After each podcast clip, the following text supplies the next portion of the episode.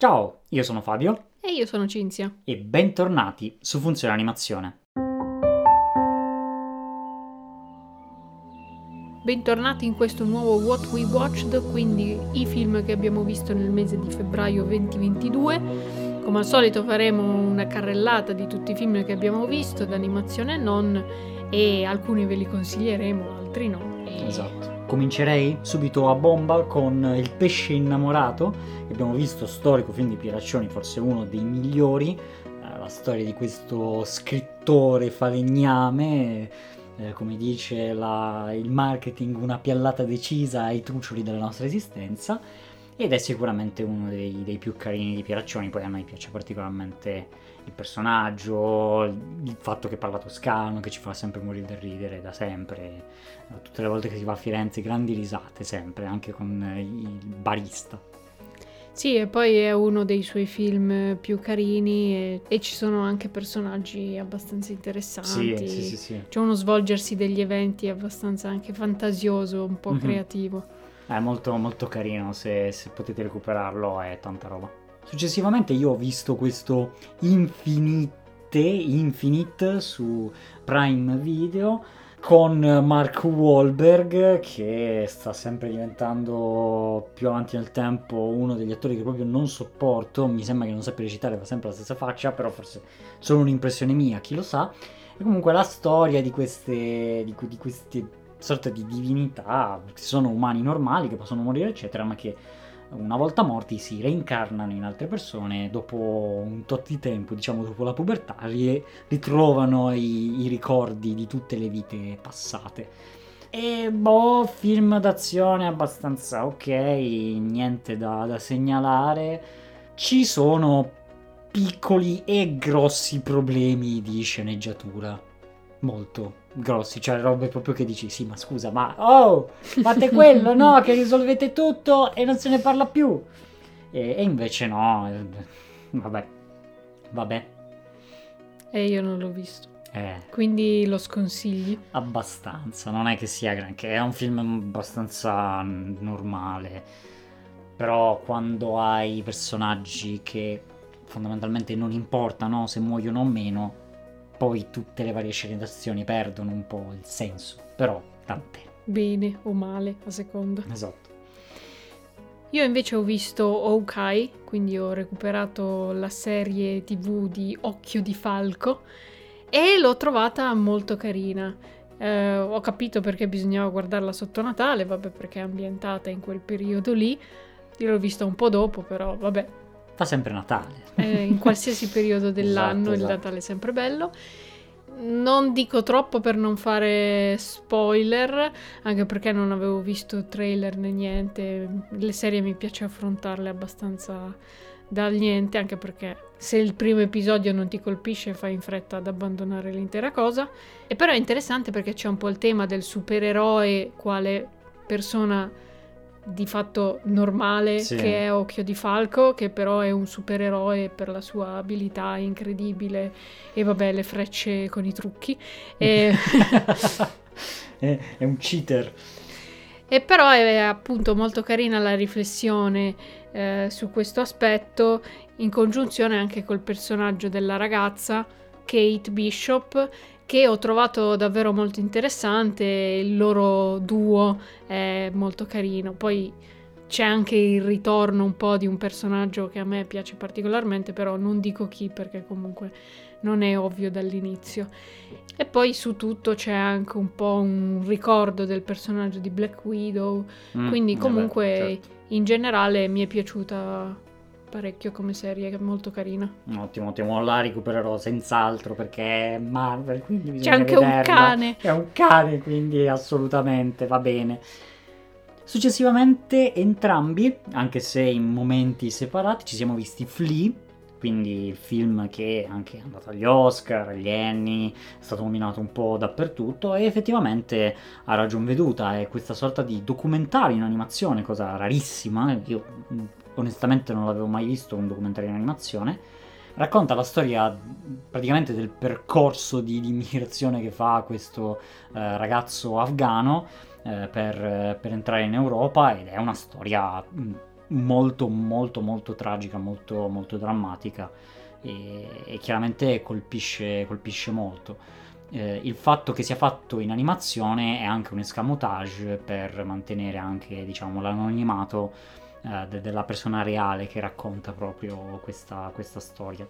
Eh, sicuramente interessantissimo. L'unica pecca, secondo me, dal punto di vista tecnico, però lì immagino che sia questione di budget, perché la pellicola nelle animazioni ha un frame rate che va intorno ai 3-4, che quindi è proprio poco poco poco poco poco. Dà parecchio fastidio, soprattutto se siete abituati, che so, ai videogame, eccetera, che vanno eh, a 60, eccetera. Un frame rate così basso a me ha fatto venire mal di testa, anche solo guardandolo. Ci si abitua, eh, però è abbastanza duro. A me non ha dato particolarmente fastidio, Esatto, perché- ovviamente, perché non gioco.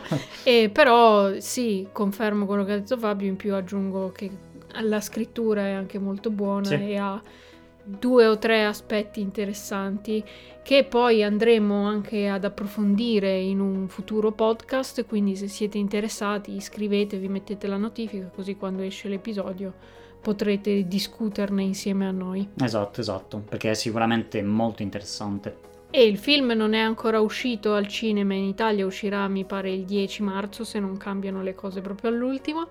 E però noi siamo riusciti a vederlo sulla piattaforma di Animation Showcase, sulla quale abbiamo recuperato anche un po' di corti. Sì, io in particolare ne ho visti sette in totale, i maggiori diciamo quelli che anche sono andati agli Oscar, agli Emmy eccetera e molto velocemente abbiamo visto entrambi Blush che è molto carino, è veramente molto bellino la storia di questo astronauta che arriva su questo piccolissimo pianeta, proprio, proprio figlio di eh, Le Petit Prince, eh, Sì. il piccolo principe e di lui che fondamentalmente incontra un'aliena che, che sa creare l'ossigeno e, e della loro storia insieme.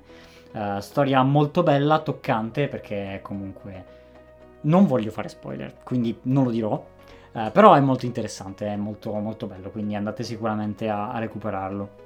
È anche il primo corto fatto dallo studio Skydance, Sì, che quest'anno uscirà con il suo primo lungometraggio, quindi potrebbe essere, diciamo, il modo di addentrarsi in questo nuovissimo studio di animazione. sì, perché per ora hanno fatto solo questo, Sì. solo questo corticino, che comunque è già sulla bocca di tutti, quindi hanno aperto alla grande. Poi ho visto Namu, che è eh, fondamentalmente la storia di vita che si costruisce attorno a questo albero, che, che rappresenta un po' il peso e le cose che ci portiamo dietro. È abbastanza carino, io l'ho trovato abbastanza noioso, in realtà mh, ne straparlano tutti, però è, interessante più che altro il sistema che è stato fatto perché è stato tutto modellato e animato in realtà virtuale, quindi è particolare, oltre al fatto che dovrebbe essere eh, proprio un corto di realtà virtuale, in teoria. Sì, perché è dello studio Baobab che fa appunto tutti i corti o comunque esperienze in eh, VR. In altri loro corti sono stati più innovativi, più sperimentatori sicuramente, però se vi interessa comunque l'animazione nel VR, che è una cosa abbastanza particolare, vi consigliamo di approfondire lo studio.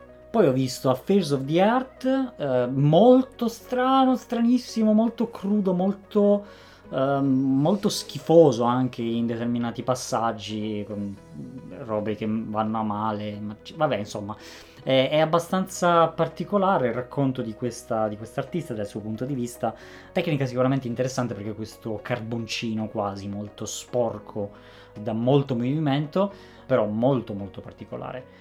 The Windshield Wiper, eh, tecnica particolare, molto esistenziale, non ci ho capito più più o meno una mazza, ehm, molto lento anche questo che ti lascia un po' co- il... vabbè.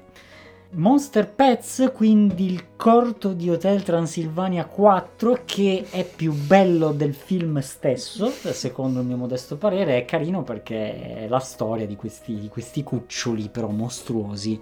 E sono, sono molto carini, poi è la classica animazione slapstick di eh, Hotel Transilvania, quindi molto carino da guardare, molto leggero. Il corto Bestia, che non so se si pronuncia esattamente così perché comunque è un corto che racconta del Cile e di questo agente segreto. C'è da dire che se non leggi la descrizione del corto non capisci minimamente cosa sta succedendo. Infatti, non ci ho capito niente. Ci sono robe stranissime al, al limite veramente del, eh, del, del, paranormale quasi. E boh, davvero non so cosa dire. A, me è sembrato terribile. È realizzato in stop motion, eh, particolare perché i pupazzi sono fatti in parte in tessuto e in parte in ceramica, quindi la tecnica è sicuramente di pregio. Però il corto in sé mi ha lasciato molto basito perché non succede. cioè. Succedono una serie di eventi che non hanno un collegamento tra di loro, che non ti vengono spiegati e che non hanno. non, non hanno un quando, non hanno un perché. Boh, insomma, io sono rimasto molto basito da, da ciò. Ed infine Box Ballet, che è questa, uh, questo corto molto, molto, interessante, molto carino su questo boxer che si innamora di questa ballerina, no? quindi due figure praticamente agli antipodi, e è molto, molto carino. Bene. Poi ho visto la serie di Una vita da Doug, quindi Doug Days, l'insieme di corti, diciamo, del cane di Up e se Up vi è piaciuto, sicuramente vi farà tenerezza sì. rivedere i personaggi in questa serie. Sono dei corticini, non c'è nessuna evoluzione nel corso degli episodi. No, piccole avventure di tutti i giorni dei sì. cani. È proprio una cosa semplicissima, però carina, sono molto sì. corti, quindi se vi piace il personaggio ve lo recuperate in poco tempo. Sì, sì, sì, esatto qualità notevole, considerando che stiamo parlando di Pixar, quindi essendo tutti cani, scoiattoli e uccellini in un prato, ce n'è di roba da muovere, quindi Pixar comunque non, non delude sotto il profilo tecnico, anche in una serie così.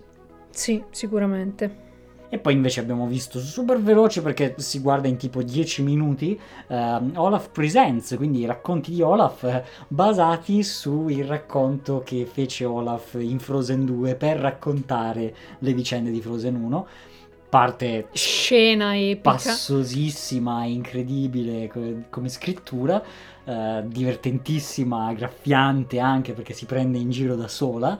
E nei racconti di Olaf praticamente fa il riassunto invece di film classici Disney. Esatto, quindi La Sirenetta, Il Re Leone, Moana, Rapunzel, Aladdin. Sì, sì, sì, sì. Cioè, e sono per la maggior parte spassosissimi, poi chiaramente non è che ridi eh, sempre che va belle, però sono molto molto divertenti, molto molto spassosi, davvero, davvero tanta roba, anche per quanto riguarda proprio la teatralità con cui vengono messi sì. in scena e il homemade, non so come dire, però sì. sono molto fatti in casa, c'è, c'è, proprio la neve che gli viene tirata da dietro le quinte per fare gli effetti tipo di, di nevicata o simile, è molto, è molto divertente anche dal punto di vista produttivo, ci sono divertiti parecchio. Sì, perché c'è Olaf che si fa aiutare praticamente da Sven e da il mostrone esatto. dei ghiacci dell'uno e quindi sono un po' degli attori improvvisati. Ecco. Molto. E poi è divertente appunto la presa in giro che fa dei film stessi eh, Disney. Esatto, esatto. Poi io ho visto Children of the Sea, questo lungometraggio diretto da questo nuovo regista emergente Ayumu Watanabe, eh, quindi si parla chiaramente di Giappone di cui tra l'altro avevamo fatto una trailer reaction proprio ai tempi, è molto molto vecchia e abbiamo tardato molto la visione. E che dire, allora, è sicuramente un film molto molto particolare, potrebbe non piacere a tanti e so che non è piaciuto a tanti. A me è piaciuto perché io sono il tipo di persona a cui piacciono quelle cose lì, quindi le cose molto eteree, le cose molto che te la raccontano, un po' come una supercazzola, eccetera finché non si va ad esagerare chiaramente. In questo caso forse si va ad esagerare un po', effettivamente molte cose non mi sono chiare per, proprio per niente e mentre che lo guardi è più che altro un'esperienza onirica più che effettivamente guardare un film, ma l'ho trovato molto interessante comunque, soprattutto dal punto di vista dell'animazione, la tecnica è bellissima, animato veramente con gusto e con moltissimo movimento, si sembra proprio di essere costantemente nel mare. Veramente, veramente bellissimo da vedere. E la trama non so nemmeno come definirla, cioè nel senso è la storia di questa ragazza che parla con questi due ragazzi molto strani che sono stati allevati da, da dei leoni di mare eh, quindi varie cose del tipo che non possono stare fuori dall'acqua per troppo tempo, se no gli si secca la pelle, eccetera. Sono un po' più dei pesci rispetto a degli umani. E però poi entra a gamba tesa questa metafora dell'oceano come universo e quindi le due cose che si vanno a mischiare e la, la nascita del, delle cose, insomma è, è, un macello, è un macello, c'è anche una sorta di sottotrama con eh, il governo che cerca di capirci qualcosa, non, non, non, è molto molto molto strano ma a me è piaciuto veramente veramente tanto. Mm, allora lo devo recuperare. Sì, sì, sì, decisamente. Poi io sono stato malissimo, sono proprio preso una di quelle belle influenze che, che mi, hanno, mi, hanno, steso e allora per passare diciamo un po' il tempo mi sono visto qualcosa di poco, poco fastidioso, poco psichedelico, no? Asterix e le 12 fatiche. se vedete un film di Asterix normalmente ce ne sono pochi che ad un certo punto ti chiedi ma scusa ma cosa sto perché è, tutto, è diventato tutto psichedelico? Perché è diventato tutto postmoderno? E sono un po' così i lungometraggi di Asterix effettivamente. E quello delle 12 fatiche non fa troppa eccezione. Verso la fine comincia a diventare molto onirico vanno nelle grotte eccetera. Comunque la storia degli, degli storici Asterix e Obelix non c'è Idefix questa volta grande mancanza che per eh, dimostrare il loro valore alla potente Roma, eh, al potente Cesare, decidono di affrontare le 12 fatiche, non di Ercole perché quelle sono fuori moda, ma 12 fatiche nuove che ha pensato Giulio Cesare in persona. E d- divertente, spassosissimo, vabbè a me eh, fa parte proprio della mia infanzia Asterix e Obelix, quindi mi fa sempre piacere riguardarli. Subito dopo ho visto anche Shrek e Shrek 2, perché anche lì non stavo bene, quindi avevo un po' di tempo per le mani. E wow, cioè i primi due Shrek sono veramente storia del cinema d'animazione, sono, sono, incredibili. Sia per quanto riguarda il punto di vista tecnico, perché ricordiamolo che sono vecchissimi come film e sono i primi film in 3D dello studio DreamWorks, quindi eh, ne hanno comunque tirato fuori tanta roba per l'epoca ma soprattutto poi dal punto di vista di scrittura, vabbè, che ha praticamente disintegrato anni e anni di dominio Disney e della, della, classica favola del principe azzurro e della principessa, che viene completamente devastato. E anche il 2 è un ottimo film perché comunque ampliano il mondo e prendono ancora più per i fondelli quella che è eh, non solo Disney ma un po' tutta Hollywood, no? con Far Far Away, quindi molto molto lontano con eh, tutti i nobili che vanno da Starbucks e da, da, da tutte queste grandi marche eh, per finire da Fra Ciccio Ciccione a prendere un eh, baby menu medievale con ascia di penne in regalo. Eh, tanta tanta roba. Eh beh sì, Shrek sono proprio qualcosa di unico. Sì, fino al 2, poi dal 3 in poi eh, era principalmente lucro. Poi insieme abbiamo rivisto 1, 2, 3 quindi Storico. capolavoro Storico. di Billy Wilder. Leggendario. Assolutamente una perla che dovete recuperare se non avete mai visto, stradivertente. Il protagonista è questo dirigente di un distaccamento della Coca-Cola a Berlino. Ovest, Berlino Ovest perché c'era ancora la cortina di ferro con, con il muro, eccetera. Sì, negli anni in cui era divisa tra est e ovest. E il suo capo gli manda praticamente a fare da babysitter alla figlia, quindi il viaggio europeo della figliola del capoccia americano, che arriva a Berlino e combinerà un paio di guai, tra cui innamorarsi di uno scampaforca della, della Berlino russa. Esatto, esatto. Quindi c'è anche molto umorismo sul contrasto tra capitalismo e comunismo è, è impossibile descriverlo in sì, maniera...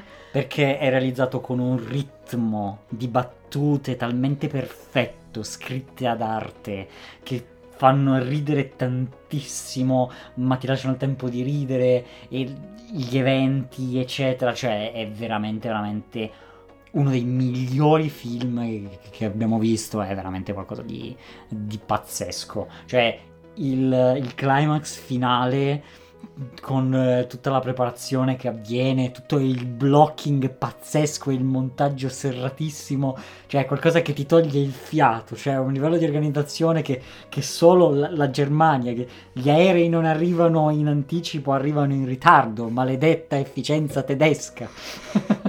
Questa è una delle tantissime battute del film, ma, ma ce ne sono veramente a, a caterba e niente, è incredibile. Sì, è una delle migliori commedie della storia del cinema. Sì, quindi sì, assolutamente. In qualsiasi forma recuperatelo se non l'avete ancora visto, perché non ve ne pentirete. E un po' più demenziale e un filo più in basso c'è La guerra lampo dei fratelli Marx, Uh, che è forse, vabbè, io non è che abbia ha uno visto... stile più vecchio Sì, perché sì, ci sì, devono sì, infilare a forza il momento canoro all'interno del, del lungometraggio, che poi comunque è cortino, Sì, è tipo dura- un'ora e Sì, qualcosa. dura quasi- poco meno di un'ora.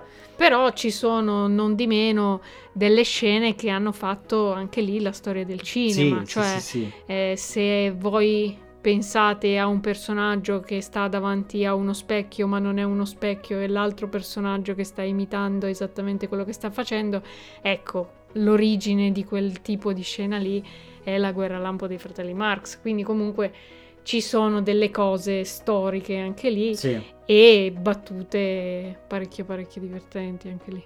E oltre comunque il periodo era quello eh, un po' della seconda guerra mondiale, quindi la critica alla politica che fa un po' le cose così alla belle meglio, una guerra si scatena per niente e poi invece siamo caduti nella demenza più totale, perché eh, non è perché lo diciamo noi, lo dice il film stesso che, che è così, perché abbiamo visto Idiocracy, no? Questa, questa roba molto ehm, molto demenziale, no? di questa idea secondo la quale il genere umano sta diventando pian piano più stupido, secondo alcuni il film che sta diventando documentario.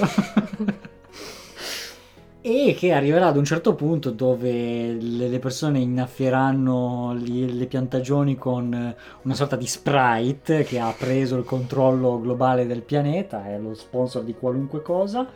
E insomma è una roba completamente fuori di testa e stupida all'inverosimile però dietro c'è un sacco di lavoro perché comunque tutta la creazione di quel mondo dai vestiti eh, alle architetture agli interni alle istituzioni cioè comunque eh, c'è, c'è- c'è tanto lavoro di, di ricerca e realizzazione dietro. Con delle scene comunque che sono molto divertenti. Sì, diciamo che è demenziale, ma a ragion veduta, Sì. nel senso che è esagerato, ma proprio per dimostrare il punto Sì. del film. esatto Ehm, anche perché praticamente i protagonisti sono un uomo e una donna di intelligenza assolutamente media sì del presente che vengono quindi congelati per un esperimento eh, militare e si ritrovano in questo futuro dove l'umanità è diventata stupida e quindi loro sono i più intelligenti del pianeta.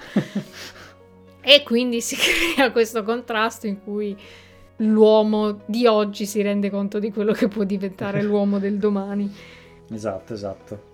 E è abbastanza anche un po' volgare e sì grottesco sì tantissimo. Però appunto È- è fatto apposta, serve cioè- a dimostrare l'argomentazione del film che appunto il genere umano diventerà sempre più stupido. in realtà si fossero trattenuti nella scri- in fase di scrittura eh, non avrebbe avuto questo impatto, Sì. cioè comunque eh, han- hanno dovuto proprio esagerare come si deve. Poi io ho visto Patema Inverted, questo anime diretto da Yasuhiro Yoshiura, questi nomi sempre facili da pronunciare, e tratto anche questo dal, dal manga mi pare. È molto interessante con un livello di produzione che secondo me non rispecchia troppo l'idea che c'è alla base del film perché è molto molto bello. Voglio fare meno spoiler possibili ma il concetto è che alcune persone hanno una gravità invertita rispetto ad altre.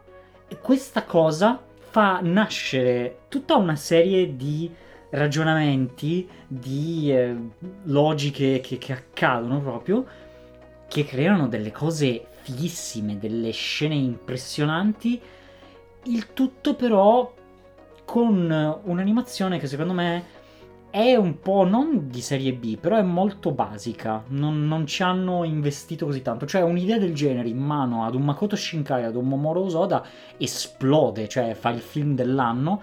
Invece qui rimane un po' l'anime medio, con di base tipo una delle migliori idee che, che ci siano state. Una roba del genere. Però molto carino, assolutamente da recuperare. Allora lo recupero perché io non l'ho visto. Yep. Poi abbiamo visto un grande classico della commedia americana, Sì. Sperduti a Manhattan con Steve Martin, ed è la storia di questa coppia, ormai avanti con l'età, i figli se ne sono andati di casa, che cosa ne facciamo della nostra vita? Più o meno sì. Il marito viene licenziato e quindi devono andare a Manhattan per fare un colloquio di lavoro e nel corso del viaggio gliene capitano di tutti i colori. Con grande ilarità. È carino, è divertente, eh, specialmente il personaggio del direttore dell'hotel che è uno dei migliori personaggi di commedie, Ed è uno dei migliori direttori di hotel della storia del cinema, probabilmente. anche meglio di quello di Mamma ho riperso Sì, l'aereo. decisamente. E niente, è una classicissima commedia. Sì, sì, sì, sì, sì. Proprio Da passare la serata. Un road trip movie praticamente, eh, dove gliene capitano di, di tutti i colori proprio senza, senza sosta. Poi a proposito invece di cortometraggi, ho visto tutta una serie di cortometraggi animati perché su Animation Obsessive, che è un Substack, quindi un forum diciamo tra virgolette aperto, eh, se si è editori di, di quel particolare Substack, eh, dove si pubblicano articoli e ce n'era uno interessante sulla storia dell'animazione eh, a inchiostro della Cina. E ci sono corti che sono visibili su YouTube tranquillamente in un canale che si chiama Ruez, vi lasciamo il link in descrizione, dove in particolare di molto interessanti, per molto interessanti intendo dal punto di vista della storia del cinema d'animazione, di per sé sono tipo la roba più noiosa del mondo, cioè stai a guardare fondamentalmente una prova tecnica di muscoli, non è niente che abbia una storia, un significato, un senso, un messaggio, un tema. È semplicemente una cosa bella da guardare. E tra i più storici, diciamo, del 1960 c'è Baby Tadpoles Look for Their Mother, quindi letteralmente i piccoli girini cercano lo- la loro mamma. Ed è esattamente quello che succede nel corto. The Buffalo Boys Flute, Dear Bell e Feelings of Mountains and Water. Quindi sono, se avete notato, sono tutte cose estremamente naturalistiche e devo dire che rendono proprio al loro meglio perché eh, c'è proprio tanto nella, nella cultura questa cosa di avere gli animali inchiostrati eh, su, su- su carta.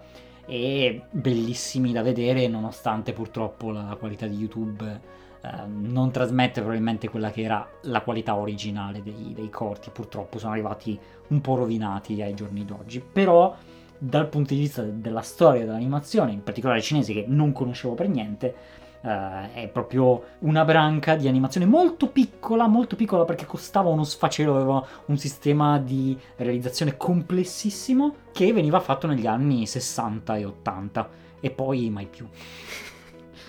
Però effettivamente incredibili, animazioni comunque molto complesse, quindi assolutamente da darci un'occhiata almeno a, a uno, perché, perché è assolutamente interessante. Anche in questo caso tutti i link in descrizione. Altra cosa che devo recuperare, quindi, Già. perché mi sembra molto interessante. Sì, sì, sì, assolutamente. Poi è, è moltissimo nel tuo che sei appassionata anche di sumie giapponese, è molto molto simile. Sì, lo stile dell'inchiostro cinese è molto diverso da Sì, quello sì, giapponese, però comunque la poeticità è la stessa. Que- Quella sfumatura Eh. è bellissima. E poi abbiamo riguardato i promessi sposi, quindi la presa in giro del trio Solenghi. È Non lo guardavamo da una vita, partiamo da questo presupposto. Storia della TV italiana, diciamo. allora, ci sono anche qui cose molto demenziali e a tratti profano, quasi. Molto.